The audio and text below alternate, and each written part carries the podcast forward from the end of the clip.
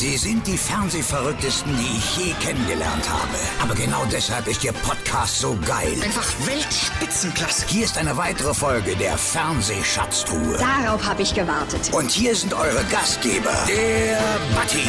Wer ist das? Und Alexander Schindler. Das halte ich nicht aus. Ich könnte jetzt ja sagen, es ist ein Tag wie kein anderer, aber ähm, es ist zumindest ein Tag wie so häufig an einem Samstag. Es ist Fernsehschatztruhentag. Hallihallo da draußen. Hallo, guten Tag, servus, grüß Gott und moin in die große, weite Podcast-Welt und hi Alex. Und das ist schon so eine Überleitung, wie sie auch Wim Thoelke gemacht hätte wahrscheinlich, ähm, denn ein Tag wie kein anderer ist auch so ein bisschen verbunden mit deinem heutigen Gast, und das ist auch einer, den eigentlich jeder kennt. Also sein Gesicht hat schon mal jeder gesehen, den Namen hat schon mal jeder gehört und ähm, seine Stimme definitiv auch. Mindestens, wenn man Fußballfan ist und mindestens, wenn man auch schon äh, in den achtziger und neunziger Jahren äh, Zuschauer von R T L war. Genau, denn er war auch bei der Geburtsstunde von R T L Plus dabei, aber nicht nur das. Man hat ihn vorher schon mitten in der Nacht gehört bei R T L Radio, bei Radio Luxemburg, dem legendären Programm der großen Stars. Dann kam er, wie gesagt, zur R T L Plus ins Fernsehen, hat mit Hans Meiser zusammen die R T L Nachrichten moderiert. Dann gab es den Anpfiff bei R T L Plus und die etwas jüngeren kennen ihn bestimmt noch vom R T L Domino Day, den er mit Wolfram Kons zusammen kommentiert hat. Also viele Themen, die ich mit ihm besprechen möchte, mit Uli Potofski. Und jetzt geht's los. Wenn ihr Feedback oder Gästevorschläge habt, dann mailt uns doch einfach an. Mail at fernsehschatztruhe punkt de. Uli Potofski ist ein deutscher Sportmoderator. Nach seinem Realschulabschluss machte Potofski eine Ausbildung als Koch. Seine journalistische Laufbahn begann er neunzehnhundertsiebzig bei Radio Luxemburg. In den neunzehnhundertsiebziger Jahren war er außerdem als Puppenspieler, Schlagersänger und Diskjockey tätig. neunzehnhundertneunundsiebzig ging er als Sportreporter zum W D R-Hörfunk und neunzehnhundertvierundachtzig zu R T L Plus, wo er bis neunzehnhundertzweiundneunzig Sportchef war. Zusätzlich moderierte er von neunzehnhundertachtundachtzig bis zweiundneunzig die Fernsehsendung Anpfiff.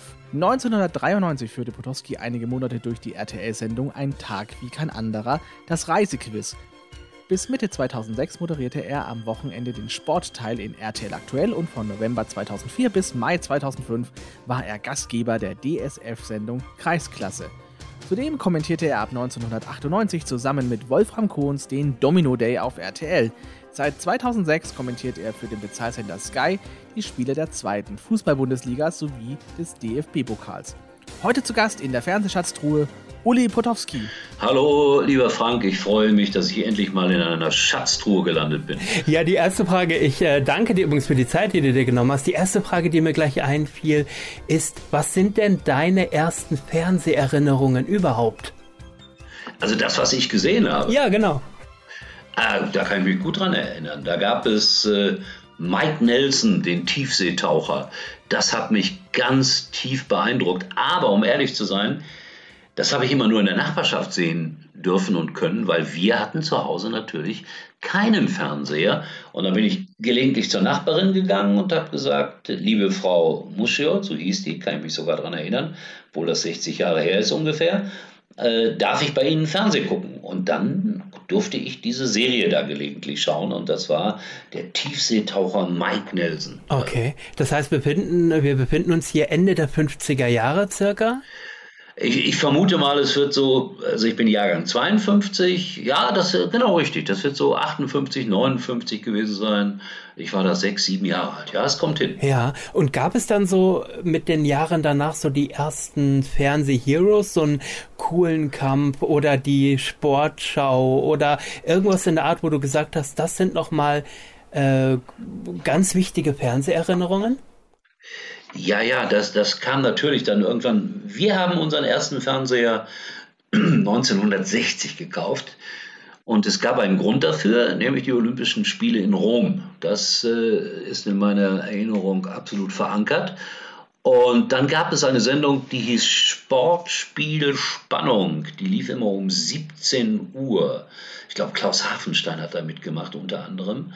Und da gab es dann immer so, also ganz am Anfang kann ich mich erinnern, war das ein sehr, sehr alter Mann, der damals also aus meiner Erinnerung heraus siebzig, fünfundsiebzig war. Und dann gab es diese drei Sparten in der Sendung. Also Sport, da wurde irgendwie über Sport berichtet.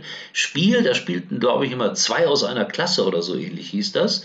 Und Spannung, da ging es dann immer um, um irgendein Krimi oder irgend sowas Abenteuerliches.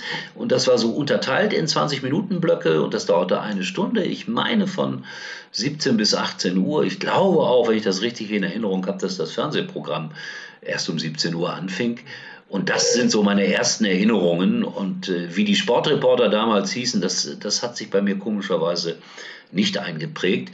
Aber natürlich kam dann später äh, ein Peter Frankenfeld dazu, ein Hans-Joachim Kulenkampff. Äh, da bin ich übrigens sehr, sehr dankbar, dass ich den dann äh, sehr, sehr persönlich kennenlernen durfte, irgendwie fünfundvierzig, fünfzig Jahre später. Aber das sind so die ersten Helden gewesen. Und dann später, als das Z D F dazu kam, da gab es dann das aktuelle Sportstudio, das ja absolut revolutionär war. Und da gab es dann einen gewissen Wim Thoelke, äh, der komplett anders war als alle anderen Sportmoderatoren. Und der ist mir auch noch so lebhaft in Erinnerung geblieben. Genau, da gibt es ja eine legendäre Szene, in der Wim Thoelke versucht zu reiten. Genau, und, glaube ich, ja. vom Pelt, Pferd dann auch fällt, oder? Ob er runtergefallen ist, weiß ich nicht. Das, daran kann ich mich nicht okay. erinnern. Aber ich weiß, dass er reiten wollte. Ja, ja genau. Ähm, wenn du sagst, das waren so die, die ersten äh, Berührungspunkte auch mit Sport im T V und Wim Thoelke, der anders war, war das für dich auch immer ein Ziel, ähm, auch in der Moderation später so ein bisschen anders zu sein als die anderen? Ach, das will ich so nicht nennen. Ich wollte dann später, jetzt machen wir wirklich einen Riesensprung, einfach nur der sein, der ich auch im wirklichen Leben bin. Also ich wollte mich äh, vor einer Kamera, vor einem Mikrofon nicht zu einer anderen Person irgendwie machen lassen. Und deswegen war ich vielleicht auch äh, irgendwie anders, weil ich nicht so sehr darauf geachtet habe, äh, auf meine Optik, was ungewöhnlich ist im Fernsehen, und B auch auf, auf die Art und Weise, wie ich gesprochen habe. Das war äh, sehr ungewöhnlich vielleicht in der Anfangsphase. Also ich spreche jetzt hier von vierundachtzig, fünfundachtzig, sechsundachtzig, als ich äh, anfing Fernsehen zu machen. Habe ja schon weit vorher Radio gemacht, aber äh, das waren so meine ersten Fernseherfahrungen. Und ich war einfach der Uli. Der eine mochte das, der andere mochte das nicht. Aber so ein Wim Thoelke war schon eine Art Vorbild im, im weitesten Sinne. Das kann man schon sagen. Ja, wir arbeiten das mal so ein bisschen chronologisch ab. Los ging es dann mit einer Ausbildung zum Koch. Ko genau. Kochst du heute das noch gerne? Ja, jetzt gerne, jetzt wieder sozusagen. Aber damals in der Ausbildung, das war eine verdammt harte Zeit. Aber es hat mir nicht geschadet. Also es waren drei, im wahrsten Sinne des Wortes, lehrreiche Jahre. Harte Arbeit, wir wurden auch ausgebeutet, um das klar zu sagen. Da gab es Arbeitstage für sechzehnjährige, die vierzehn Stunden gedauert haben. Ich habe dreißig D-Mark im Monat verdient im ersten Jahr. Und äh, wenn dann der, der, der, der, der Chef, der Besitzer einen guten Tag hatte, dann hat er uns, äh, wenn es diese Überstunden gab, mal fünf Mark extra gegeben. Also so war das. Mhm. War denn der Wunsch, Koch zu werden, war das einer, der schon lange sich manifestiert hatte? Oder? Nein, nein, nein, nein, nein, nein, nein. Das ist jetzt eine komplizierte Geschichte, weil eigentlich äh, war ich kein so ganz schlechter Fußballer in der Zeit. Und es gab mehrere Vereine, die sich äh, um mich bemüht haben. Also, dass ich zu denen komme. Und dann gab es einen Verein, der sagte, pass auf, wenn du zu uns kommst, dann bekommst du einen Ausbildungsplatz. Achtung, das wäre eine Katastrophe geworden, als Fliesenleger. Der Fliesenleger war damals in der Zeit der König der Baustelle. Und der hat ein Heidengeld verdient und meine Eltern fanden das ganz toll, dass ich also so ein Angebot hatte. Und bin dann diesem Verein auch tatsächlich beigetreten. Aber derjenige, der mich damals dann holte, der war dann, das ist so wie heute fast, plötzlich weg vom Verein, der Trainer. Und äh, der, der Ausbildungsplatz als Fliesenleger hatte sich auch erledigt. Und dann gab es ein kurzes Überlegen in meiner Familie. Wir wohnten auf zweiundsechzig Quadratmeter mit drei Kindern, äh, richtig im Ruhrgebiet, mein Vater Bergmann. Und so wäre ja ganz gut, wenn einer jetzt das Haus verlassen würde, damit ein bisschen Platz da ist. Und wenn du eine Hotel, eine Kochlehre machst, dann kannst du da in dem Hotel leben und wohnen und endlich haben wir ein bisschen mehr Platz. Also wurde da mal beschlossen, Uli, du wirst Koch. Da konnte man sich nicht so richtig gegen wehren, um es klar und deutlich zu sagen. Gut, ich habe das aber mit Anstand, soweit das möglich war, durchgezogen und habe auch ein sehr gutes äh, Zeugnis am Ende bekommen. Praktisch und theoretisch gut, Aber mir war klar, als ich achtzehn war, ich möchte das äh, nicht dein Leben lang machen. Okay, genau, wäre jetzt die nächste Frage gewesen. Also wusstest schon während der Ausbildung, also ich werde jetzt nicht äh, ein eigenes Restaurant eröffnen oder irgendwas in der Art. Nein, nein, das, das kam überhaupt nicht in Frage, weil ich lernte in diesen Jahren über Mittelwelle und Kurzwelle Radio Luxemburg kennen, Radio Nordsee International, äh, also das alles ist ja heutzutage unvorstellbar. Es gab ja keine Privatsender in Deutschland. Und deswegen hörte ich über Mittelwelle und Kurzwelle, Piratensender oder eben halt natürlich bevorzugt Radio Luxemburg. Und da entstand in mir so der Wunsch, oh, das würde ich auch gerne machen. So Radio, äh, das ist eigentlich dein Traum.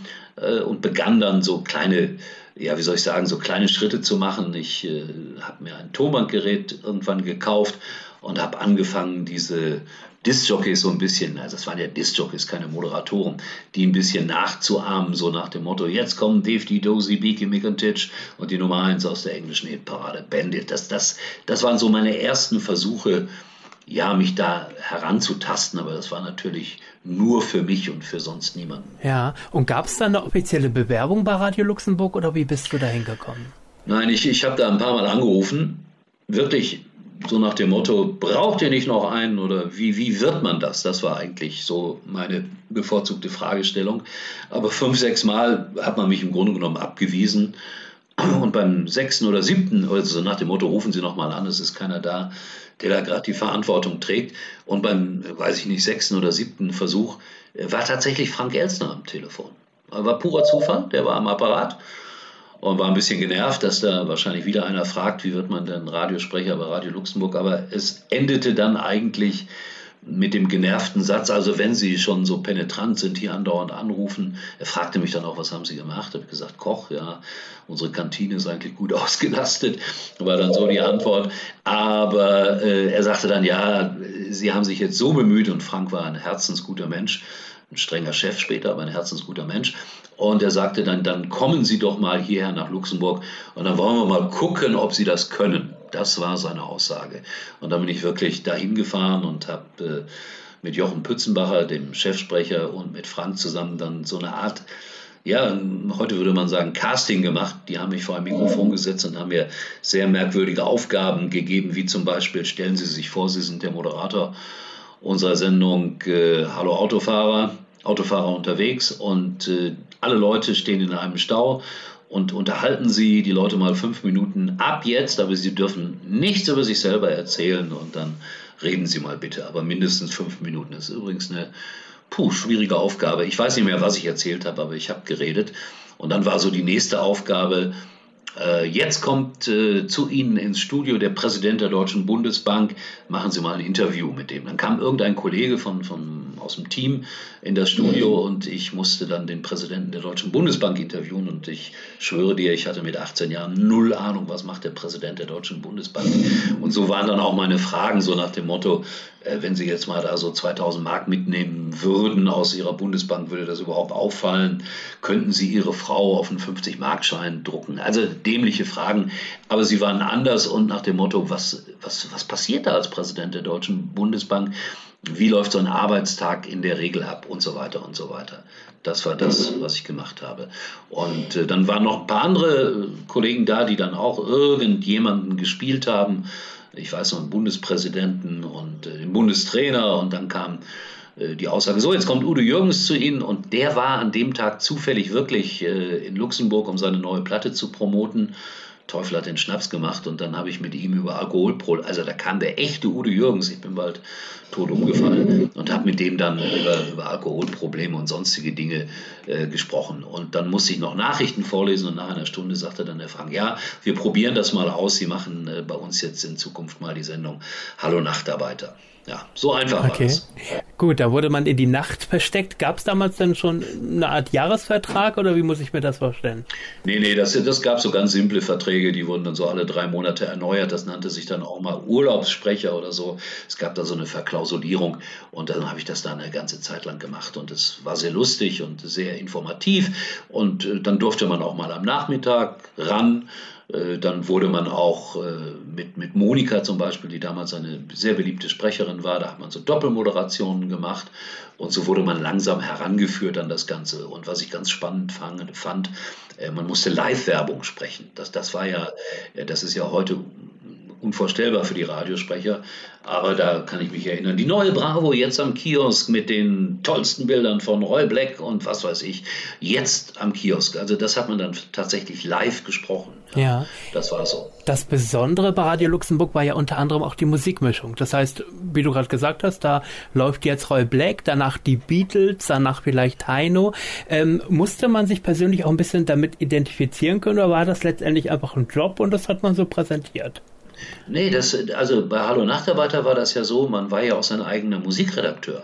Das heißt, man kam um, um elf oder wann auch immer ins, ins, in die Villa Louvigny und da gab es einen, einen großen Raum, wo, keine Ahnung, zigtausend Schallplatten waren und dann hat man sein eigenes Programm zusammengestellt. Also wirklich völlig frei, da hat einem keiner reingesprochen.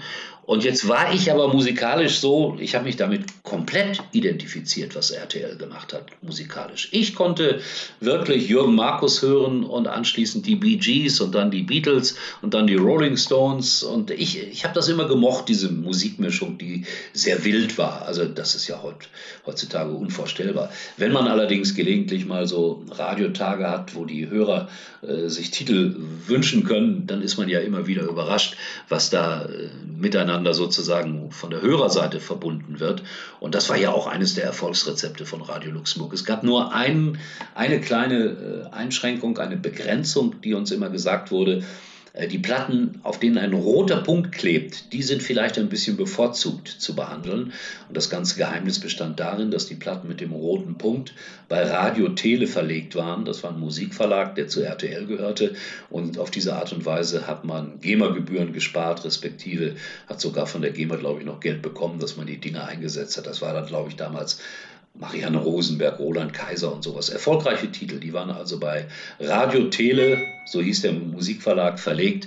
Und das war ja ein hauseigener Musikverlag. Die haben es immer schon verstanden, Geld zu verdienen bei R T L. Mhm. Also das, was man heute wahrscheinlich so ein bisschen Hot Rotation nennen würde, das gab es dann bei Radio Luxemburg auch, dass der ein oder andere Titel einfach ein bisschen öfter eingesetzt wurde als ein anderer. Ja, ja, aber, aber nicht so, es war nicht vorgeschrieben, sondern mhm. achtet mal darauf, dass ihr so ein paar Titel habt mit dem roten Punkt. So, so funktionierte das, ja. Die äh, Sprecher bei Radio Luxemburg waren in der Regel ja auch wirkliche Radiostars. Hast du das dann auch relativ schnell bemerkt, dass da so eine Art ja, ja. Fankreis äh, sich war, gesammelt hatte? Ja, es war auch eine Zweiklassengesellschaft, um das deutlich zu sagen. Also das, das, die, die arrivierten Sprecher haben die jungen Sprecher immer sehr, ja, wie soll ich sagen, die, die haben die schon von oben herab ein bisschen angeguckt. Und äh, so, es war auch ein Konkurrenzwettkampf, der da immer stattfand. Das war erkennbar. Und äh, was, was ja On-Air-Zeit bedeutete ja damals auch, das habe ich ja auch gemacht, dass man in, in Diskotheken noch zusätzlich auftreten konnte. Und da gab es gutes Geld dafür. Ich bin da sehr oft an der Mosel gewesen, was ja nicht so weit weg war von Luxemburg und habe da, äh, ja wirklich, da, da kam immer Statisjockey, das war ein schöner Begriff. Und dann hat man da, das war ja damals so in den Diskotheken, da hat man jeden Titel noch einzeln angesagt, George McRae und ähm, The Sweet und was weiß ich, was es da alles gab. Und äh, das war dann immer so, dass das ein schöner Nebenerwerb war. Und ich weiß, dass Jörg zum Beispiel, der die Sendung machte, Hits aus aller Welt unter anderem, der hat da richtig, also ich glaube zweitausend Mark dafür bekommen, dass der in Diskotheken aufgetreten ist, was ungeheuer viel Geld war damals. Und äh, wenn dann auf irgendwelchen Plakaten stand, Jörg und Hits aus aller Welt zu Gast im City Club Gröf, dann war der Laden auch voll. Das hat funktioniert. Hm. Mit den Alteingesessenen, da sind da so Namen wie Camillo Felgen wahrscheinlich gemeint, oder? Hast du die noch kennengelernt? Camillo, oder? Camillo habe ich viel, viel später kennengelernt. Damals beim Radio habe ich keine Berührungspunkte mit ihm gehabt. Aber den habe ich vierundachtzig sehr gut kennengelernt, als ich dann neunzehnhundertvierundachtzig zu R T L Plus kam. Da machte Camillo Felgen immer sonntags nachmittags eine, eine Sendung, äh, so ein Kaffeeklatsch im wahrsten Sinne des Wortes. Camillo saß an einem sehr schön gedeckten Tisch. Ich glaube, Chibo hat das auch gesponsert. Und dann wurden Geburtstagsgrüße äh, übermittelt. Das war schön, das war wirklich schön. Also Fotos gezeigt von Tante Erna, die heute zweiundsechzig wird. Und Tante Erna hat sich gewünscht, ich habe Ehrfurcht vor schneeweißen Haaren. Und da habe ich Camillo kennengelernt als, äh, als einen, einen fabelhaften Grand Seigneur, als einen tollen Menschen. Also das war, der unfassbar kollegial war. Er war ja ein großer Star und was er alles gemacht hatte in den Jahren vorher. Er hatte auch die, die, die beiden Beatles-Songs, das wissen wenige nicht, Sie liebt dich und Komm, gib mir deine Hand, die hat er ins Deutsche übertragen. Das war Camillo Felgen. Also insofern, er war ein wirklich und machte Spiel ohne Grenzen im Fernsehen und was weiß ich. Aber der ließ das, also ich spreche jetzt von vierundachtzig, in keiner Phase irgendwie raushängen, ganz im Gegenteil. Okay, ähm, dann kam irgendwann der W D R-Hörfunk. Ähm ja, dazwischen kam noch eine kurze Zeit, das war sehr spannend gewesen, da war ich in Italien gewesen bei einem Sender, Radio Brennero International. Das war kein direkter Piratensender, es war eigentlich das Radio Luxemburg-Modell für Süddeutschland, die saßen in Vipiteno und hatten da oben äh, Sterzing und hatten da oben Antennen aufgebaut, die nach, äh, bis nach München reichen sollten. Und die haben dann versucht, äh, ja allerdings über U K W, dann Programm für Süddeutschland zu machen. Aber dummerweise, ja, die, die erreichten mit der U K W-Frequenz so ganz knapp München in schlechter Qualität. Und da war nie die Basis, um richtig Geld zu verdienen. Trotzdem war das eine tolle Zeit, weil da steckten verrückte Leute dahinter, die da ein nagelneues Funkhaus an den Marktplatz von Vipiteno gesetzt hatten. Sehr schön, ein sehr schöner Ort auch im Übrigen. Und ich habe da, weiß ich nicht, ein Dreivierteljahr oder sowas verbracht, bis äh, die Grünen, die italienischen Grünen gesagt haben, ihr habt da Antennen in die Alpen, in die Berge gesetzt, die sägen wir jetzt ab, weil das lassen wir nicht zu. Und dann war das auch äh, erstmal eine ganze Zeit lang beendet. Aber ich glaube, die haben dann irgendwann wieder weitergemacht, aber ich war da ein Dreivierteljahr. War eine schöne Zeit, ich habe auch das sehr geliebt. Ja, hat man dich dann mehr oder weniger abgeworben? Weil ich denke mir auf der einen Seite, ähm, Radio Luxemburg sehr erfolgreich in den äh, siebziger ja, ja, Jahren. Das, das Warum bist du da weg? Also ja, das war tatsächlich so, dass dieser, ja, ich kam da nicht weiter, um es deutlich zu sagen, weil da waren ganz andere Leute, die die Big Stars waren, was auch in Ordnung war, mein Gott. Und dann kamen die Italiener, oder es war ein Deutscher, der das Ganze führte und sagte, äh, hast du nicht Lust, zu uns zu kommen? Und da bekam man dann die Hauptsendezeiten, die, die Hitparade durfte man machen und so weiter. Also all die Sendungen, die bei, bei Radio Luxemburg unerreichbar waren, die durfte man da machen und das, das hat mich gereizt. Und ich habe aber auch, um ehrlich zu sein, nicht so ganz durchblickt, wie das finanziert wurde. Das war alles sehr abenteuerlich. Aber wie gesagt, schöne Erinnerung. Ja, und dann ging es dann irgendwann zum W D R. Wie bist du da hingekommen? Genau. Auch wieder auf meine ganz einfache Art und Weise, weil ich bin ja Schalker, gebürtiger Schalker, da weiß man ein bisschen was über Fußball. Und war natürlich auch immer mein Hobby, meine Leidenschaft. Und dann habe ich beim Westdeutschen Rundfunk, die machten irgendwann mal eine Durchsage, wir suchen neue Sprecher. Oh, ich dachte, das ist deine Chance. Habe ich da angerufen, da war Kurt Brumme, eine Radiolegende, der war der Chef dort. Und das war so ähnlich. Den habe ich dann auch ans Telefon bekommen und er hat gesagt, gut, junger Mann, ich habe zwar jetzt gesehen und gehört, dass Sie da irgendwie, Kurt Brumme war ein etwas merkwürdiger Typ, dass sie da komische Schallplatten angesagt haben von Roy Black und, und den Beatles und so. Das hat ja mit Fußball nichts zu tun und mit Journalismus wenig zu tun. Aber wir probieren das mal. Kommen Sie bitte am nächsten Samstag zum alten Müngersdorfer Stadion. Da spielt der erste F C Köln gegen VfB Stuttgart und da machen wir eine Probereportage. Da kamen die mit so einer Nagra an, da waren dann auch noch sechs, sieben andere Leute, die alle zehn Minuten kommentieren durften. Also wirklich nur intern natürlich, dann haben die sich das angehört, das war dann der Dieter Bohlen, der Fußballreporter, der Kurt Brumme. Und dann rief er mich im, im, in der nächsten Woche an, am Montag, und sagte, so, nächste Woche dann äh, Gladbach gegen M S V Duisburg. Und ich dachte, ja, nächste Probereportage. Nee, nee, Sie gehören ab, ab sofort zum Team. Also da war man dann fester, freier Mitarbeiter. Und das habe ich dann, weiß gar nicht, sechs, sieben Jahre oder acht Jahre gemacht und habe jede Woche fünf Fußballspiele im Radio übertragen. War auch eine grandiose Zeit, weil Radio wieder was ganz anderes ist. Also gerade als Fußballreporter, als Fernsehen, weil ich sage immer Fernseh, Fußballreporter, das kann im Grunde genommen jeder. Aber Radio, das, das, also Radio, Fußballreporter, das kann man nicht lernen, das schenkt dir der liebe Gott. Muss man sich auch nichts drauf einbilden. Man kann das oder man kann das nicht. Mhm. So simpel ist das. Ist auch eigentlich bis heute immer noch ein Phänomen, Samstagnachmittag im Radio, die Bundesliga-Live-Reportagen, das ist eine Sache für sich, oder?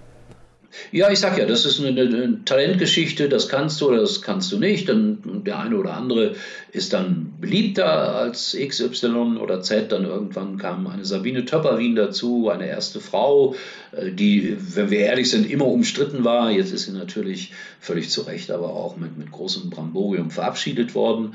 Finde ich auch toll, dass sie sich da durchgesetzt hat und ja auch Chefin war dann irgendwann. Aber äh, letztendlich sind wir ja alle irgendwelchen Geschmacksfragen unterworfen. Und das ist beim Fußball nicht anders als bei einer Showmoderation oder bei einer Musikmoderation oder sonst was. Der eine mag deine Stimme, der nächste nicht. Das, das ist dann sehr viel Zufall, wobei ich allerdings sage, und da hat Kurt Brumme immer großen Wert drauf gelegt, eine der wichtigsten Dinge ist natürlich eine Stimme, die sich irgendwie in die Gehörgänge einpflanzen kann. Und das kann man ja auch nicht trainieren. Das hat man oder hat man nicht. Hattest du denn das Gefühl am Anfang beim B D R, man wurde ein bisschen belächelt, weil man von Radio Luxemburg kam? Oder ähm, war man eventuell auch ein bisschen neidisch auf die Freiheiten, äh, die Radio Luxemburg durchaus hatte und der, sage ich mal, öffentlich-rechtliche Rundfunk zu der Zeit zumindest nicht? Ach, die, die mochten heimlich, haben sie alle mal Radio Luxemburg gehört. Äh, natürlich... Es hieß ja auch immer der Persil-Sender. Natürlich war Radio Luxemburg ein, ein großer kommerzieller Sender, aber sehr gekonntes Boulevard. Also Boulevard zu machen halte ich für etwas sehr Schwieriges und seriös Boulevard zu machen für etwas ganz Schwieriges. Und das ist meiner Meinung nach Radio Luxemburg über weite Strecken gelungen. Währenddessen du natürlich beim W D R immer den, den, den großen gesellschaftlichen Auftrag im Hintergrund hattest, sei es von der Politik her, oder von der Wirtschaft her eben halt diese Dinge ganz anders, oder was heißt ganz anders, eben halt etwas steifer, so will ich das nennen, darzustellen. Aber das galt nicht für den Fußball.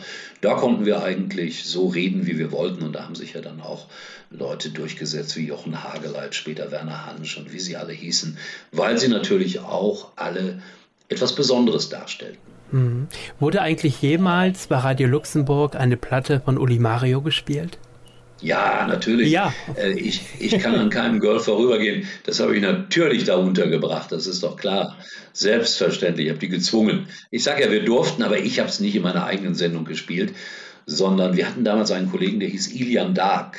Gerd Leinbach hat auch später sehr viel gemacht als, als Schauspieler. Ein hochintelligenter Typ, vielleicht äh, zu intelligent. Und äh, mit dem habe ich mich sehr gut verstanden, weil der auch in der damaligen Zeit da gelegentlich bei Radio Luxemburg moderiert hat. Und der hat dann, der hat Platten gemacht und ich habe Platten gemacht und der hat dann meine in seiner Sendung gespielt und ich seine in meiner Sendung. Das ging damals so, ja. Man muss kurz erklären für alle, die es nicht wissen, Uli Mario, dein Pseudonym als Sänger. Ähm, wer hat dich auf die Idee gebracht, eine Platte aufzunehmen? Ach, das war auch irgendwie eine bescheuerte Idee. Ich kann natürlich im wahrsten Sinne des Wortes nicht wirklich singen, aber ich, ich sah ein bisschen nett aus in der Zeit, so wie Mark Bohlen von T-Rex, und irgendeiner sagte, hey, du hast da irgendwie was Optisches, komm, wir machen mal eine Platte, wir machen mal, wir probieren das mal. Das hat natürlich überhaupt nicht funktioniert, aber trotzdem, ich habe das gerne gemacht und äh, bedauere das auch äh, keine Sekunde, dass ich das mal gemacht habe. Äh, darüber werde ich jetzt oft, damit werde ich oft veräppelt, aber ich trage das mit der mir eigenen Fassung zurecht. Aber dir war relativ schnell klar, die große Karriere wird das damit nicht, oder? Nein, definitiv nicht. In der Z D F-Hitparade auftauchend oder irgendwas ähnliches. Ja, da, da, das bin ich ja später. Ich genau, ja mal, in den neunzigern, ja. Ich, ja, ja, da, das war so ein, so ein Projekt mit, mit Andrea Berg und ich sage ja immer, äh, Andrea Berg kannte damals kein Mensch, das war so, oder nur wenige. Und ich habe ja mit ihr zusammen gesungen und das äh, kann ich ja guten Gewissens behaupten. Den ersten Nummer eins Hit in der Z D F-Hitparade hatte Andrea Berg mit mir als Partner. Das stimmt, also im weitesten Sinne stimmt das. Da waren noch ein paar andere dabei, aber es stimmt. Und das mache ich jetzt oft so aus Spaß. Und wie gesagt, das war ein Charity-Projekt, hat große Freude gemacht, aber so kann ich auf meine Visitenkarte schreiben. Ex-Nummer eins der Z D F-Hitparade. Alle für alle. Genau. Ja, genau, so ist das. Dann ging es wieder zurück nach Luxemburg, nämlich zum Fernsehen, der Start von R T L Plus. Wie, kannst du dich noch erinnern, wie du damals davon erfahren hast, dass Radio Luxemburg jetzt Fernsehen machen möchte? Ja, ich habe das mitbekommen. Das, das war ja auch so, dass als Radio Luxemburg zu, auch zu einem Fernsehsender wurde, Das, das konnten ja nur ganz wenige Leute sehen am Anfang, weil wir waren ja nur terrestrisch zu empfangen. Das hieß nichts anderes als äh, in, in Luxemburg, in Rheinland-Pfalz ein bisschen, im Saarland ein bisschen, in dem deutschsprachigen Bereich von Belgien ein bisschen, in Frankreich ein bisschen. So, äh, da waren vielleicht, das war eine technische Reichweite vielleicht von, ich weiß es nicht, sechshunderttausend, siebenhunderttausend, vielleicht eine Million technische Reichweite. Und äh, ich hörte davon und äh, habe mir gedacht, ach, das schau dir mal an. Das, das ging ja nicht hier in, in, in Köln oder in Gelsenkirchen oder in Dortmund, wo ich damals lebte, für, ja, in Dortmund, da konnte man das ja nicht sehen. Also habe ich mir irgendwelche Leute gesucht, die das sehen konnten, und habe mir mal eine V H S-Kassette kommen lassen und war natürlich schrecklich amüsiert über das, was sie da vierundachtzig ganz am Anfang machten. Ich war aber in dieser Zeit schon mal da, weil mich der Benno Weber, der damalige Sportchef von R T L Radio, darauf aufmerksam machte, hey, wir machen hier Fernsehen, hast du nicht Lust und so. Ich, ich war eigentlich erst komplett dagegen, so nach dem Motto, jetzt kommt der alte Gag, ich habe eh nur ein Radiogesicht und da passt das, aber äh, Fernsehen, das ist was Schwieriges und oder was ganz anderes. Aber dann bin ich da hingefahren und habe so diese Ursprungsmannschaft erlebt. Das war ja irre, was da abging mit, mit fünfzehn Leuten in einem Zimmer. Hans Meiser stand auf einem Tisch, und als ich das erste Mal da war, und hielt eine flammende Rede, weil es nicht genügend Parkplätze gab für die Mitarbeiter. Ich habe gedacht, die sind alle bekloppt hier. Das war wirklich der Eindruck, den man zunächst mal haben konnte. Und habe mich aber dann auch so ganz peu à peu in die ganze Geschichte verliebt. Habe dann erstmal zeitgleich zum W D R da so ein bisschen gearbeitet und habe mir das alles angeguckt und habe auch da schon on air gearbeitet. Das Schöne war, in, in Köln und Umgebung sah das eben halt noch keiner. Beim W D R bekamen sie das nicht mit. Aber dann irgendwann musste ich mich entscheiden, und äh, Doktor Thoma, ich weiß das noch, der kam dann mal dazu uns in irgendeinen Raum, das waren ja wirklich wenige Mitarbeiter, und er sagte, so im Sport wollen wir ein bisschen mehr machen. Äh, Potofski, du machst ja hier ein bisschen Sport, du bist jetzt der Sportchef. Und da habe ich mich umgedreht und gesagt, wo sind meine Mitarbeiter, weil es, ich war kein anderer mehr da außer mir.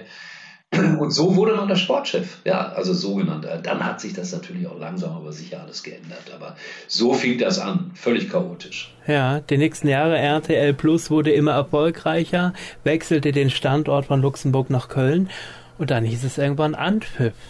Kannst du dich noch an den Tag ja. erinnern? War Doktor Thoma da und hat gesagt, wir haben uns jetzt die Bundesliga-Rechte gesichert, oder wie muss ich mir das vorstellen? Nee, nee, das, das, ist, das war alles ganz anders, oh Gott.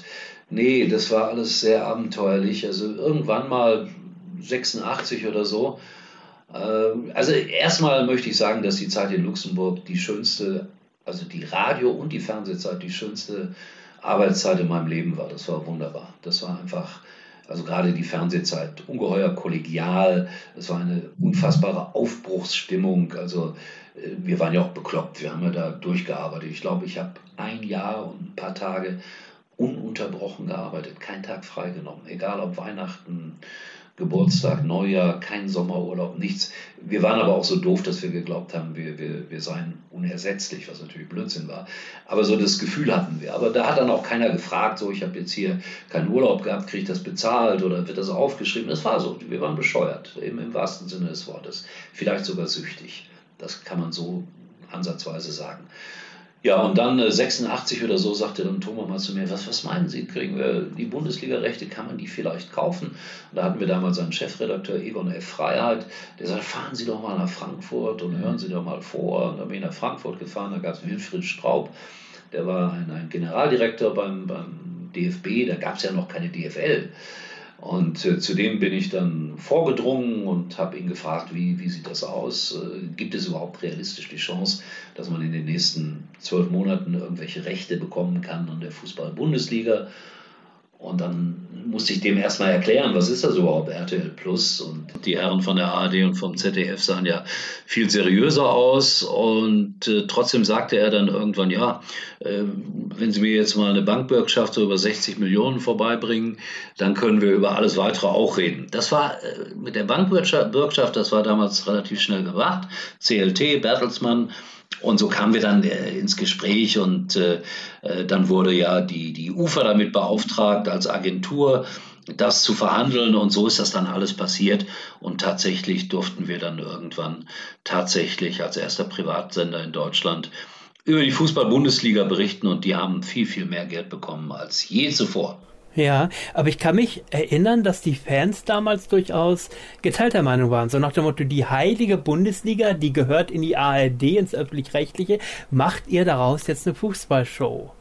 Absolut richtig. Das war zunächst mal für die Leute ein Kulturschock. Das war es wirklich. Erstens dauerte die erste Sendung, ich glaube, vier Stunden oder viereinhalb Stunden sogar, weil äh, jetzt sind wir bei den, bei den Spielregeln des Privatfernsehens, äh, alles wird auf die Minute runtergerechnet, was kostet eine Sendeminute, und niemand hatte ja Erfahrungen damit. Das hieß also, macht mal so lange wie möglich, mal gucken, wie die Leute darauf reagieren.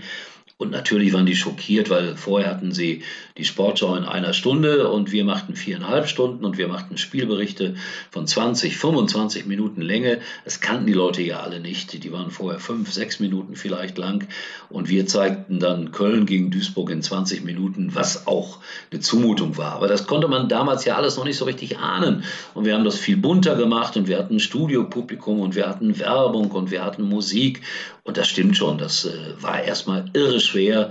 Und um es deutlich zu sagen, wir haben auch richtig auf die Fresse gekriegt erstmal.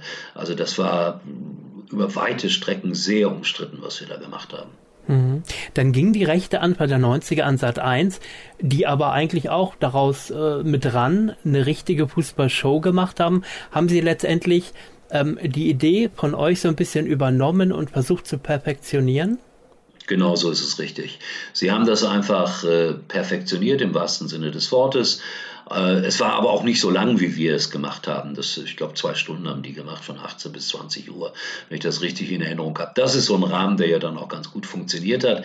Geld verdient hat mit Fußball nie einer, weder Sat eins noch R T L. Und äh, es war eben die Phase des Ausprobierens und völlig richtig ran hat diese Erfahrungen, die wir in den ersten Jahren gemacht haben, genutzt, positiv wie negativ, um das Ganze dann äh, deutlich zu verbessern. Ja. Hast du den Rechten damals so ein bisschen nachgetrauert? Es war ein ziemlicher Schock, weil das, das R T L und Bertelsmann war sich ganz sicher, wir sind diejenigen, die auch weitermachen können, und dann plötzlich standen wir mit leeren Händen da. Ja, das war dann für mich auch der Zeitpunkt, wo ich gesagt habe, so, jetzt habe ich das hier knapp zehn Jahre gemacht, es reicht jetzt auch, jetzt äh, lass mal andere machen. Und habe mich dann doch aus der Chefposition zurückgezogen, habe dann aber immer noch weiter für R T L gearbeitet, auch in einer Festanstellung, viele, viele Jahre bis zur Weltmeisterschaft in Deutschland, und habe da eigentlich eine schöne Zeit gehabt, weil ich musste viel, viel weniger arbeiten und habe das gleiche Geld verdient wie als Sportchef, das war schon toll. Und äh, allerdings muss man sagen, dass das nie so war, dass es jetzt, äh, so wie das bei Sat eins war oder wie bei, bei Gottschalk, der Millionen gekriegt hat, dass er zu R T L kam. Äh, wir wurden ziemlich normal bezahlt, also einfach, ich kann es ruhig sagen, ich glaube zehntausend Mark war das Gehalt äh, des, des Sportchefs. Das war viel Geld, ich will da jetzt nicht äh, irgendwie einen falschen Zungenschlag da reinbringen, aber es war nicht so, dass man davon Millionär geworden ist oder Superstar oder sowas. Das war alles nicht der Fall. Das sind die Jungs von, von Ran Sat eins, die sind das alle geworden, ob das Beckmann war oder Kerner war, da wurden dann tatsächlich äh, große Summen bezahlt. Und bei R T L änderte sich das dann ja auch mit, mit Jauch und mit, mit, mit Reif, die dann später dazu kamen, und die haben wir auch mit Geld überschüttet, ja. Hm. Was mir gerade nochmal aufgefallen ist, ich spreche ja mit einem Bambi-Preisträger. Ja, ich, das, das war lustig. Ich war der Erste, der im, im, im Privatfernsehen tatsächlich einen Bambi bekommen hat. Das war damals, ja, das war nicht so schlecht gewesen, aber wie gesagt, man soll sowas auch nicht überbewerten, dann stehst du plötzlich da auf der Bühne, bekommst einen Bambi als beliebtester Moderator, so war, glaube ich, der Titel, hatte nichts mit Sport zu tun, aber es ist, wie es ist. Äh, drei Monate später kräht da kein Hahn mehr nach, also es war schön, ein schöner Moment, ich habe das Ding ja auch hier noch äh, stehen, und wenn es mir ganz schlecht geht, verkaufe ich es bei eBay, so wie Boris Becker, aber äh, es ist, es ist, wie es ist einfach, dass man sich darüber gefreut hat. Aber ich habe dann auch in den Jahren danach noch ein paar Auszeichnungen bekommen. Vergiss es einfach. Das ist alles eine Momentaufnahme, um in der Fußballersprache mal zu reden. Und, und dann war es das auch. Also wollen wir dann lieber auch nicht über den Brillenträger des Jahres reden, oder? Das war lustig, ja, weil der, der sollte eigentlich Harald Schmidt werden, wenn ich das richtig in Erinnerung habe. Und dann rief aber das Management da beim Kuratorium Gute Szene an und sagte, Harald lässt sich auszeichnen, aber der will, ich, ich spinne jetzt mal, ich weiß es nicht, fünfzigtausend Mark dafür haben. Und ich stand da zufällig auf der Optikermesse rum, als die Nachricht kam, oh, du hast auch eine Brille, äh, kannst du das nicht machen? Und dann habe ich es gemacht, ja. So war das, so simpel. Mhm. Ähm, Sport, ja, immer ein Thema gewesen. Die große Unterhaltung, ja, auch. Sprechen wir gleich noch kurz über den Domino Day, aber auch über einen Tag wie kein anderer. Björn Hergenschimpf ging damals zur A R D. Und wie kamst du zu der Sendung? Es war auch sehr interessant, weil ich war ja fest angestellt bei R T L. Ich habe da auch, kann man deutlich sagen, keinen Cent für extra bekommen oder so. Nichts, gar nichts. Ich hatte mein normales Monatsgehalt und damals gab es so eine Übergangsphase, wo man bei R T L vieles auf den Kopf gestellt hat, wo man äh, viele Dinge verändert hat und äh, leider fiel auch ein Tag wie kein anderer dem Ganzen zum Opfer. Und es war sehr schwer, weil Björn Hergenschimpf, das kann man vergleichen, wenn morgen ein anderer Moderator käme bei Wer wird Millionär? Ich glaube, der hätte es auch irre schwer. Und so ähnlich war das mit einem Tag wie kein anderer, weil Björn war äh, da wirklich eine fest äh, eingeführte Marke. Wir machten das auch plötzlich nicht mehr live, was sehr schade war, weil ich bin eher ein Live-Typ. Und, äh, aber trotzdem machte das damals, das, wenn man das heute jemandem sagt, bei R T L, wir haben viereinhalb Millionen Menschen gehabt, die da am Sonntagabend zugeguckt haben und das noch ohne die neuen Bundesländer. Also wenn du das heute bei R T L einem sagen würdest, du hast am Sonntagabend eine Sendung zwischen neunzehn und zwanzig Uhr fünfzehn mit, mit viereinhalb Millionen Zuschauer, das würden sie sofort wieder machen, das ist ja klar. Da kann man sehen, wie sich die Zeiten geändert haben. Aber das, ich habe das gerne gemacht, war eine tolle Erfahrung. Und du hast dich gegen Sabine Sauer durchgesetzt. Im Casting. Ja, stimmt. Aber ich glaube in erster Linie deshalb, weil die viel Geld haben wollte und ich im normalen Gehaltsgefüge war, weil ich habe nichts, ich habe nichts gekostet. Weiß nicht, ob das der Grund war, keine Ahnung. Aber äh, so war das damals. Sabine war vielleicht ein bisschen verkopft damals. Die Wortspiele waren gut, aber vielleicht, vielleicht zu anspruchsvoll für R T L. Keine Ahnung. Ja, ähm, wir haben am Anfang schon drüber gesprochen. Du hast gesungen, du hast aber auch geschauspielert.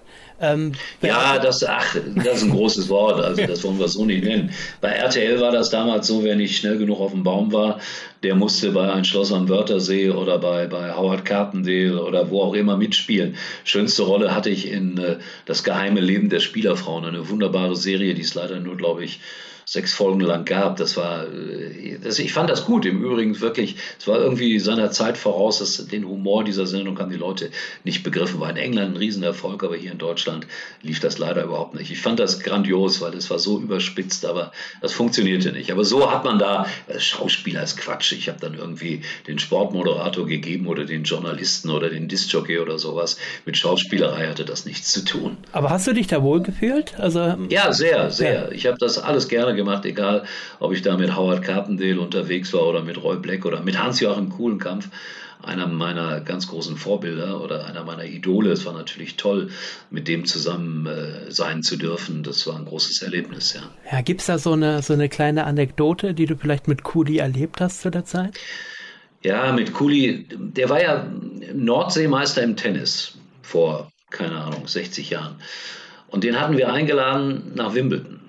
Und er kam mit seiner Ehefrau nach Wimbledon, war natürlich auch Gesprächspartner von mir in unseren Wimbledon-Übertragungen, die ja auch ein bisschen anders waren als die üblichen Sportübertragungen. Und äh, Doktor Thoma lud uns ein am sechsten Juli äh, in einem noblen Hotel in London, sehr nobel, gemeinsam zu Abend zu essen. Und Kulenkampff war unser Ehrengast. Und ich habe am siebten Juli Geburtstag. Und es war einer meiner wunderbarsten Abende, die ich hier erlebt habe, weil wir haben sehr gut miteinander gegessen, alle, alle, das gesamte Team, darauf lege ich Wert. Und dann waren wir in einem großen Salon und da saß Kulenkampff auf einem dicken, fetten englischen Sofa und erklärte uns die Welt. Und da war ich fasziniert, ein großer Humanist, ein, ein, ein unglaublich gebildeter Mensch. Und der sprach wirklich, ich will nicht übertreiben, aber bis weit in die Nacht hinein über all das, was er erlebt hat im Krieg, im Fernsehen, beim Sport und in der Ehe. Und es war einer der wunderbarsten Abende, die ich je erlebt habe, weil ich da ganz viel gelernt habe von einem, wie gesagt, großen Humanisten und von einem wunderbaren Menschen. Und das wird mir für immer bleiben. Also Kulenkampff und ich saßen da mit allen beieinander und irgendwann sagte er, ja, ich, ich sorge dafür, dass Sie in, in, in einer Sankt Pauli-Serie bei mir eine Rolle bekommen. Ich habe das nicht für ernst genommen, aber wirklich wenige Tage später rief mich die Produktionsfirma an und sagte, der Herr Kulenkampff möchte, dass Sie gerne in, in der Serie mitspielen. Und so war ich dann Schauspielpartner von Hans-Joachim Kulenkampff. War großartig. Super. Ja. Ähm, war er eigentlich zeitlebens unterschätzt, indem er ihn nur als den Quiz-Onkel hingestellt hat? Also dafür hat er ja in, in, in seinen Sendungen gesorgt, dass er da ja auch äh, in Anführungsstrichen klassische Rollen spielen durfte. Äh, so kleine Scherzrollen, aber das hat er ja großartig gemacht. Ja, er war ein guter Schauspieler, ist doch gar keine Frage. Also und, und als, als Quizmaster für mich unerreicht bis heute. Hm. Apropos, wo wir gerade über Wimbledon gesprochen haben, ich kann mich noch dran erinnern, dass ich oftmals bei den Wimbledon-Übertragungen immer gewartet habe, dass es regnet, weil ich wusste, Uli Potofski musste improvisieren, oder? Ja, das, das, das, das hat mir, dafür gab es ja auch dieses Bambi, weil ich da irgendwie stundenlang äh, improvisieren musste. Das war eine tolle Geschichte, eine tolle Erfahrung, weil es regnete. Und dann hieß es so, Uli, überbrück mal, weil, weil wir hatten im ersten Jahr ja auch noch null Erfahrung mit dem Ganzen und waren da schlecht ausgestattet. Und dann bestand das Improvisieren oft darum, dass wir eine Stunde lang sozusagen von Platz zu Platz geschaltet haben und du hast eigentlich nur Menschen in Regenkebs gesehen. Aber wenn du Glück hattest, äh, saß mal Howard Carpendale darunter und ich habe gesagt, hello again. Oder, oder es war wirklich so, dass auf einem der Plätze Cliff Richard als Gast war und der wurde dann vom Publikum aufgefordert, mit ihnen zu singen und der stand dann tatsächlich da und hat I'm Singing in the Rain mit den Leuten gesungen und das war für mich so ein Moment, wo ich gesagt habe, hey, jetzt aber hier raus, Redaktion, ich äh, möchte gerne Cliff Richard hier in der nächsten Stunde im Studio haben, wenn ich wieder überbrücken muss und so war das auch, dann sind die losmarschiert, haben den Cliff Richard organisiert und so durfte ich mit äh, Cliff Richard da eine Stunde lang im Regen palavern über portugiesischen Wein, über Musik und über Tennis und über das Leben. War großartig, war eine tolle Chance, Dinge zu machen, die ich sonst nie gemacht hätte. Peter Ustinov war mal, ich glaube, acht Tage lang hintereinander bei mir Gast im Studio, jeden Tag. Und das war mit die wertvollste Erfahrung, ähnlich wie mit Kulenkampff übrigens, die ich gemacht habe, weil Ustinov wirklich ein Weltstar Und, und das war einfach wunderbar, wie er sich gegeben hat, wie loyal, wie einfach, wie menschlich, wie, wie er aus dem Nichts heraus ganz großen Humor fabriziert hat über Wimbledon, über Tennis und so weiter. Und das, und ich war der, der Stichwortgeber, das, das war großartig einfach. Wie schaust du da äh, so in den letzten Jahren auf einen Boris Becker, der eigentlich seinen Ruf so ein bisschen selber torpediert? Es tut mir einfach nur leid. Mehr möchte ich eigentlich fast dazu nicht sagen. Mir tut das leid. Ja. Also es tut mir wirklich leid, weil, ja, ich weiß nicht, was da alles schiefgelaufen ist. Es tut mir einfach nur weh und leid, das zu sehen. Und äh, ich habe ihn häufig noch getroffen. Ist ein schwieriger Mensch geworden, ja. Hm. neunzehnhundertachtundneunzig, der Domino Day bei R T L. Ich erinnere mich an die erste Sendung, an die erste Moderation von Linda de Mol. Die Matz begann, ihr Mikro war offen und sie sagte, Scheiße, der Prompter geht nicht. Genau daran erinnere ich mich auch. Ja. Den haben du und Wolfram Kons nie gebraucht. Nein, ach, Linda ja letztendlich auch nicht. Aber, aber in der Tat war es so, dass, dass der Domino Day eine, eine, eine großartige Herausforderung darstellte, weil keiner wusste, was wird da passieren. Da fallen jetzt äh, drei Millionen, zwei Millionen, also beim ersten Mal wussten wir überhaupt nicht, was da auf uns zukommt. Es war das Chaos pur. Also es war wirklich drauf los reden im wahrsten Sinne des Wortes. Wir wussten gar nicht, was wir da erzählt haben, aber wir haben geredet. Und es war eine reine Improvisation über, ich weiß nicht, zweieinhalb Stunden oder so. Und, aber mein Tipp war sofort, ich kann mich erinnern, dass nach der Sendung alle ein bisschen depressiv da rumsaßen, so nach dem Motto, boah, tausend Pannen auf dem Sender. Und ich war ja immer schon ein großer Freund von Pannen. Und ich habe gesagt, dass die Leute werden das geliebt haben. Ich schwöre es euch, das hat funktioniert. Und alle waren der Meinung, äh, boah, wenn da drei Millionen zugeguckt haben, dann, dann, dann ist das immer noch gut. Und ich war dann am anderen Tag, ich musste in der Nacht noch nach Braunschweig, weiß ich noch wie heute, das war sehr anstrengend, und hatte da irgendeine Veranstaltung in Braunschweig am Samstagmorgen.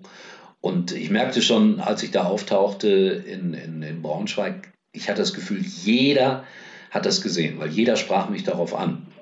War das ein Weltrekord? Wie funktioniert das überhaupt? Das war morgens um, um, um neun, halb zehn. Und dann äh, wusste ich, da habe ich Marc Konrad, unseren damaligen Programmdirektor, angerufen und habe gesagt, ich wette mit dir, pass auf, da waren die Quoten erst immer um elf oder sowas raus. Es gucken, es haben mindestens acht Millionen geguckt und für jede, und er sagt, äh, im Leben, die finden drei Millionen sind, und für jede hunderttausend mehr kriegst du eine Flasche Champagner. Ich trinke, ich trinke überhaupt keinen Alkohol. Aber ich habe an dem Tag fünfzig Flaschen Champagner gewonnen, weil es haben weit über acht Millionen zugeschaut. Ja, also es war ein großer Erfolg. Was hast du mit den Flaschen dann gemacht? Ach, ich, es gibt Menschen, die Champagner trinken in meinem okay. So ist das nicht. Aber ich kann mich erinnern, die Frage äh, nach dem äh, war es ein Weltrekord, war ja nicht unberechtigt, denn innerhalb der Sendung konnte die Frage gar nicht mehr beantwortet werden, weil ihr so dermaßen überzogen hattet, dass meines Wissens im Nachtjournal, glaube ich, dann das Ergebnis verkündet wurde. Genau. Genau ja. So war das, ja. Und das Nachtjournal hatte eine sensationelle Quote, was sie, glaube ich, ganz selten hatten, ja. Genau, und es ging aber munter weiter, Jahr für Jahr. Ich glaube, in einem Jahr hat es mal nicht stattgefunden, aber ansonsten war es ein jährliches Super-Event und man hat eigentlich immer drauf gewartet. Ja, ich weiß gar nicht, wie viele Jahre es insgesamt waren, aber es war sehr erfolgreich. Und in der erfolgreichsten Zeit war das ja, waren das ja Quoten wie bei Wetten, das. Also das, das war so. Gut, nachher wurde das dann wieder ein bisschen weniger, das, das ist auch klar. Aber die, die ganze gesamte Fernsehsituation hat sich ja dann auch irgendwann geändert mit den Quoten. Aber äh, es war ein Riesenerfolg, nach wie vor und unverändert. Und ich habe ich hab mich immer darauf gefreut, wenn es wieder hieß, so jetzt kommt wieder der Domino Day. Aber eine sehr, sehr teure Produktion. Und irgendwann kam dann äh, kam ja die, die Rezession und Schwierigkeiten in vielen Ländern. Das lief ja, glaube ich, in acht, neun oder zehn Ländern. Und dann irgendwann konnte dann die Ukraine das Geld nicht mehr aufbringen dafür und irgendwann dann auch, was weiß ich, weitere Länder nicht mehr. Und so wurde das zu teuer und deswegen hat man das dann leider, leider eingestellt. Ja, ja, jetzt war es ja geplant, letztes Jahr es wieder zu beleben, einmalig, den Domino Day. Aufgrund der äh, Corona-Ereignisse hat das dann nicht stattgefunden. Wurdest du dafür wieder angefragt? Ja, ja, wir waren uns äh, darüber einig, dass wir das wieder machen. Ja, ja, das war, die Einigkeit war vorhanden und äh, ja, leider aus bekannten Gründen ist nichts draus geworden. Ja. Ja, weiß man, ob da dieses Jahr was draus wird oder ist? Nein, nein, nein, das ist, äh, also ich habe nur gehört, dass es viel zu teuer ist wieder. Also sie haben nochmal nachgerechnet und ich weiß nicht, wie sie es da in dem Jahr refinanziert hätten, wenn es stattgefunden hätte, aber jetzt haben sie nochmal gerechnet und das ist eine irre teure Produktion und das kriegen sie nicht hin. Ach so, okay. Mhm. Ähm, genau, im Domino Day hat man kommentiert, bei Big Brother später auch. Ähm, wie kam es dazu? Ach, das war irgendeiner, der, der, weiß gar nicht, wer damals das sagen hatte, da hast du nicht Lust, die sportlichen Aktivitäten hier zu, zu kommentieren. Und da ich ja Dienstleister bin und wie gesagt kein Millionär, konnte ich mir das auch nicht immer so aussuchen, was ich gemacht habe. Und, aber ich habe das übrigens gerne gemacht, weil das war sehr lustig. Also solange ich da nur kommentieren musste, wie die durch, durch Feuerringe gesprungen sind, oh, weiß der Teufel, was die da machen mussten, war das alles in Ordnung. Ja, ja. Das, das war okay. Dann äh, einen grandiosen Auftritt in Let's Dance. Äh, ich habe das nochmal nachgelesen. Du warst, glaube ich, nach der ersten Runde erst raus, warst dann aber als Nachrücker wieder dabei. Und bist dann ja, auch ein bisschen äh, geblieben, ne? Ja, sehr lange, zu meinem großen Kummer. Ich glaube, das, das ging ja, hatte das Gefühl, das hörte überhaupt nicht mehr auf. Es waren bestimmt noch zehn, zehn Folgen oder so. Ja. Also ich bin ja dann am Ende Fünfter oder sowas. Das muss man sich mal vorstellen. Ja. Der Tanzlegastheniker schlechthin. Wie war es ja. mit Muskelkater? Überhaupt nicht, weil ich nichts getan habe. Okay. Ich, ich, weil ich das von Anfang an gemerkt habe, das, das wirst du nie können und habe meiner Partnerin gesagt, der Katrin, pass mal auf, sieh mal zu, dass du viel um mich herum tanzt. Du, du kannst mich ruhig auch scheiße dabei aussehen lassen, das ist nicht das Problem. Äh, ich kann über mich selber lachen, ich weiß, was ich kann und was ich nicht kann. Und dann mögen die Leute das oder mögen das nicht. Und äh, eigentlich war mein Ziel, schnell wieder raus zu sein. Aber das, das war ja so, das, das ist ja, das hat polarisiert, die einen mochten das, die anderen nicht. Aber es haben unendlich viele Leute tatsächlich für uns angerufen. Und so sind wir weit gekommen. Es war eine interessante Erfahrung auch, weil das für mich auch so ein bisschen neu war mit Shitstorm und mit, mit, mit, mit bösen Angriffen, so nach dem Motto, der kann überhaupt nicht tanzen, das ist alles Lug und Betrug und so, sowas wurde ja auch behauptet, was Blödsinn war, aber so ist das heutzutage. War eine interessante Erfahrung, ja. Das heißt, du weißt jetzt auch, wie sich so ein Oliver Pocher am nächsten Tag fühlt, wenn er einen Shitstorm hat? Ansatzweise, ansatzweise. Ja, das ist ansatzweise. Das war bei mir noch ein bisschen anders. Aber ja, aber du, du musst wissen, als Fußballreporter ist das ja heutzutage auch nicht anders. Wenn du irgendein Spiel kommentierst, was ich ja immer noch mache für Sky, dann, dann, dann hast du Ja, natürlich. Es gibt immer Leute, die dich nicht mögen. Der teuerste Fußballreporter Deutschlands war Marcel Reif und irgendwann gab es eine Internetseite, auf der gefordert wurde, verhindert Marcel Reif, und ich glaube fünfhunderttausend Leute haben unterschrieben, dass er keine Fußballspiele mehr kommentiert. Daran siehst du, wie schwachsinnig das alles ist. Er ist, man kann über ihn streiten, das ist ja auch richtig, aber er ist einer, der Leuchttürme gesetzt hat in dem Beruf. Auch, das muss man einfach zugeben. Ja.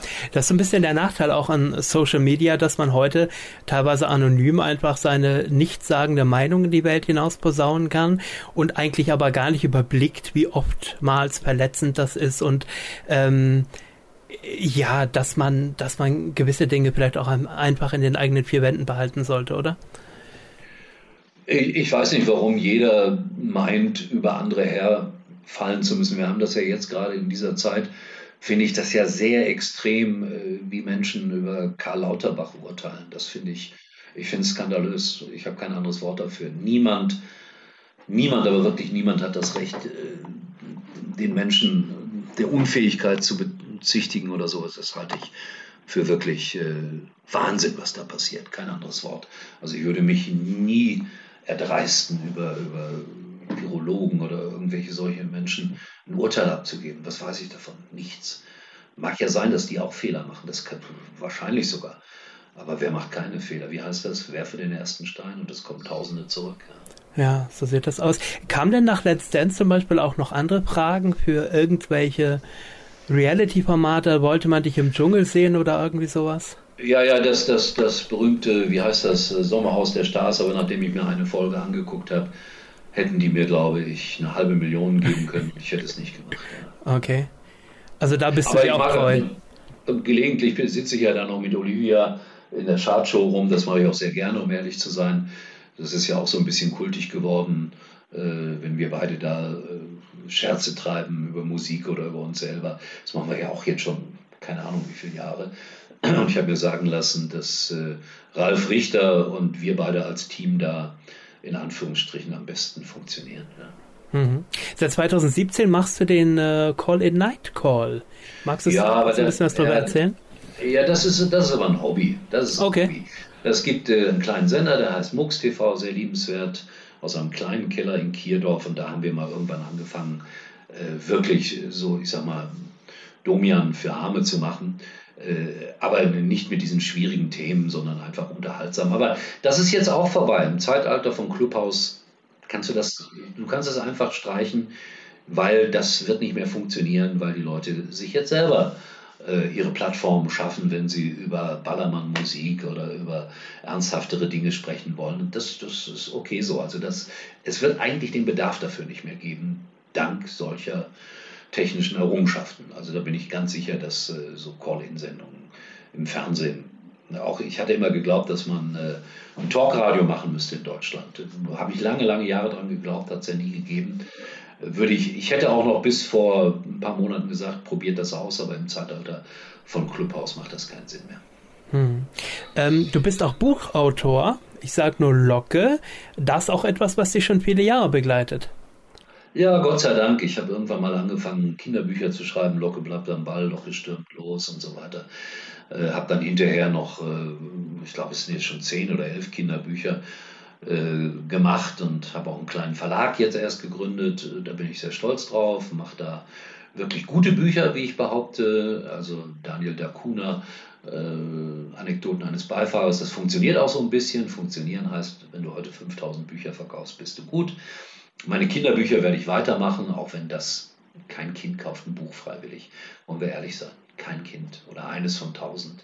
Ich mache aber da noch immer, ja, jetzt wegen Corona natürlich nicht, aber im Grunde genommen äh, bin ich so vierzig, fünfzig Mal im Jahr in irgendeiner Schule in Deutschland und ich lese den Kindern nicht vor, aber ich, ich präsentiere ihnen meine Bücher und wir erzählen uns gegenseitig Geschichten. Das funktioniert auch gut, aber nochmals unterm Strich wird, gib einem Kind fünfzig Euro und es wird eines von tausend sich vielleicht auch ein Buch kaufen. Mehr nicht.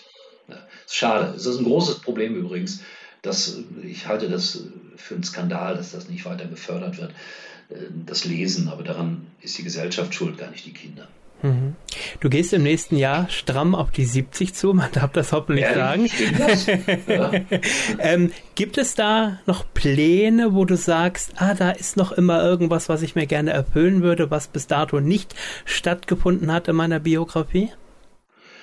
Es gibt sehr viel, aber das wird natürlich zu neunundneunzig Komma neun Prozent nicht mehr eintreten. Also ich würde schon gerne unverändert eine Talkshow machen wollen, aber auf meine Art.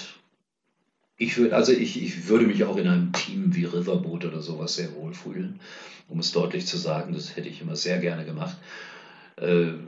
Ich hätte gerne auch mal eine Quiz-Sendung gemacht, also sowas wie Wer wird Millionär in der Form, klar. Aber das, das, das ist natürlich jetzt auch ausgeschlossen. Im Grunde genommen, wenn du in dem Alter bist, kommt keiner zu dir und sagt so, wir probieren jetzt mit dir was aus. Aber ich bin immer noch hier und da in irgendwelchen Runden, die sich hier Gedanken machen über Fernsehsendungen. Und ich muss es auch nicht als, als, als, als Host machen. Äh, manchmal auch sehr spannend mitzu, mitzubestimmen, äh, junge Leute nach vorne zu bringen. Ich bin sehr stolz darauf, dass ich beispielsweise Esther Sedlacek von Sky, die da eine der beliebtesten Sportmoderatoren Moderatorin Deutschlands geworden ist, dass ich die sehr gefördert habe, der sehr geholfen habe. Und so kann ich mir das auch vorstellen, wenn ich irgendwo ein Talent sehe, das ich als Talent erachte, äh, es zu fördern im, im Bereich Moderation. Das muss ich zwingend nicht mehr selber machen, obwohl man manchmal natürlich davon träumt, immer noch träumt. Ja. Hm.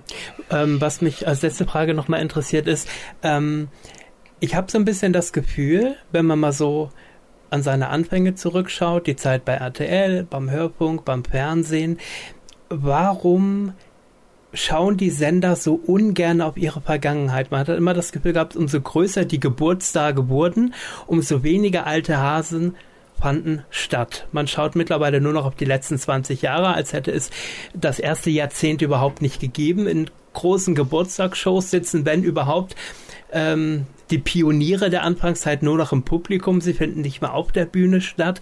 Woran liegt das? Ich halte das für einen großen Fehler im Übrigen. Nicht, weil ich betroffen bin, sondern der Chinese sagt, wer nicht auch in der Vergangenheit lebt, wird die Zukunft nicht meistern. Und ich bin sogar der Meinung, dass, dass man viele der Dinge, die wir ganz am Anfang gemacht haben, heute wieder machen könnte. Aber es gibt nicht den Mut. Ich glaube, das ist der Grund. Und man hat Angst davor, wenn man, was weiß ich, Mareike Amado zeigt vor dreißig Jahren, dass sie eine ältere Dame geworden ist. Das, das, das, als ob man ja, sich dafür schämt, dass Menschen älter werden. Das, das empfinde ich manchmal so. Halte das für einen großen Fehler allerdings, was R T L dann wenigstens noch macht, das sind die Herren Klöppel und Ulrike von der Gröben, dass die da nach wie vor und unverändert eine wichtige Rolle spielen. Auch Jauch mit seinen sechzig Jahren. Ich finde es toll, dass Gottschalk jetzt mit über siebzig hier und da noch auftaucht und seine Weisheiten von sich geben kann. Also ich halte es für einen Fehler, wenn man die Vergangenheit irgendwie so ausmerzt. Es, es ist fatal, was man da macht. Also man sollte sich seiner Wurzeln immer besinnen, denn sonst wächst der Baum nicht mehr. Aber das äh, erklär mal jemanden, der bei R T L in der Spitze. Ich habe lange überlegt, jetzt mal dieser Tage wirklich dem, dem Geschäftsführer von R T L mal einen Brief zu schreiben, aber ich lasse es, weil ich denke, was soll denn der ältere Herr denn Besserwisser spielen, wenn ich das Programm so sehe. Also ich halte es für einen eigentlich guten Gedanken. So einen Jungen, wie heißt der, Knoffi oder wie nennt er sich? Knossi, ja. Äh, Knossi, ja. ja, ja.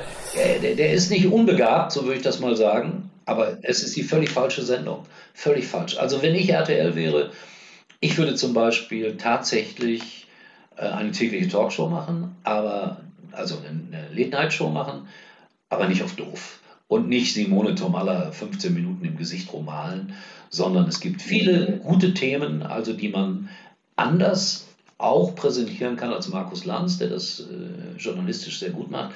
Ernsthafte Themen, aber vielleicht doch so, dass viele Menschen die dann etwas besser verstehen könnten, weil wenn man Lanz und noch ein paar andere guckt, da weiß man schon, das ist eher das Bildungsbürgertum, was dazu guckt. Wobei ich das Bildungsbürgertum auch gerne in meiner Talkshow hätte, wenn ich eine machen dürfte, um dreiundzwanzig Uhr bis, bis Mitternacht.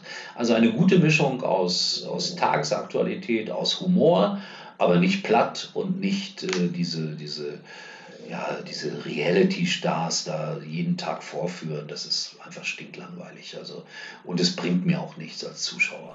Ja, vor allem hat man doch mit R T L Plus eine perfekte Spielewiese, um auch Dinge auszuprobieren oder um einer gewissen Zielgruppe auch ähm, Dinge zu zeigen, die vielleicht schon länger im Archiv verstauben.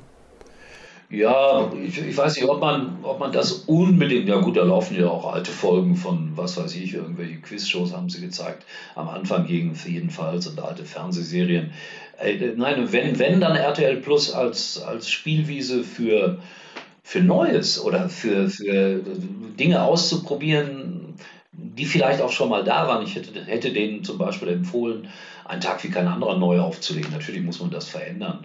Das geht nicht mehr so, wie man das, äh, keine Ahnung, neunzehnhundertneunundachtzig oder neunzig oder einundneunzig gemacht hat. Aber das ist ein sensationell schönes Format. Und gerade jetzt in dieser Zeit, wo die Menschen sich danach sehnen, vielleicht verreisen zu können, wäre das äh, ja ein richtiger Mutmacher. Und äh, ja, das, das wäre etwas. Ich hatte denen das auch mal empfohlen, aber das war dann wohl auch zu teuer oder was, keine Ahnung. Auf jeden Fall haben sie es schnell verworfen. Ja, ja, vor allem früher äh, in den achtziger, neunziger Jahren, die dritten Programme waren ja die Spielwiese, bevor Sendungen dann in die A R D äh, gekommen sind. Beispielsweise äh, die Telespiele mit Gottschalk oder auch Miteinander mit Harald Schmidt. Alles Dinge, die erst im dritten stattgefunden haben und dann gewechselt sind. Und das wäre für R T L Plus doch auch eine wunderbare Möglichkeit, äh, Uli Potofski eine Talkshow machen zu lassen. Und im Erfolgsfalle geht's ins Hauptprogramm. Ja, mit dem Titel siebzig Jahre und kein bisschen weise. Ja, gut, wunderbar. Ich äh, bedanke mich ganz herzlich für die Zeit, die du dir genommen hast. Wünsche weiterhin alles Gute und dass äh, die Kreativität niemals aufhören mag. Vielen Dank, Uli Potofski. Genau, das ist was sehr Wichtiges. Dankeschön, bis bald. So, genug gequatscht für heute. Das war sehr beeindruckend. Aber keine Sorge, sie kommen wieder. Stark, das ist ja wundervoll. Die nächste Folge der Fernsehschatztruhe, dem Nostalgie-Podcast, demnächst hier.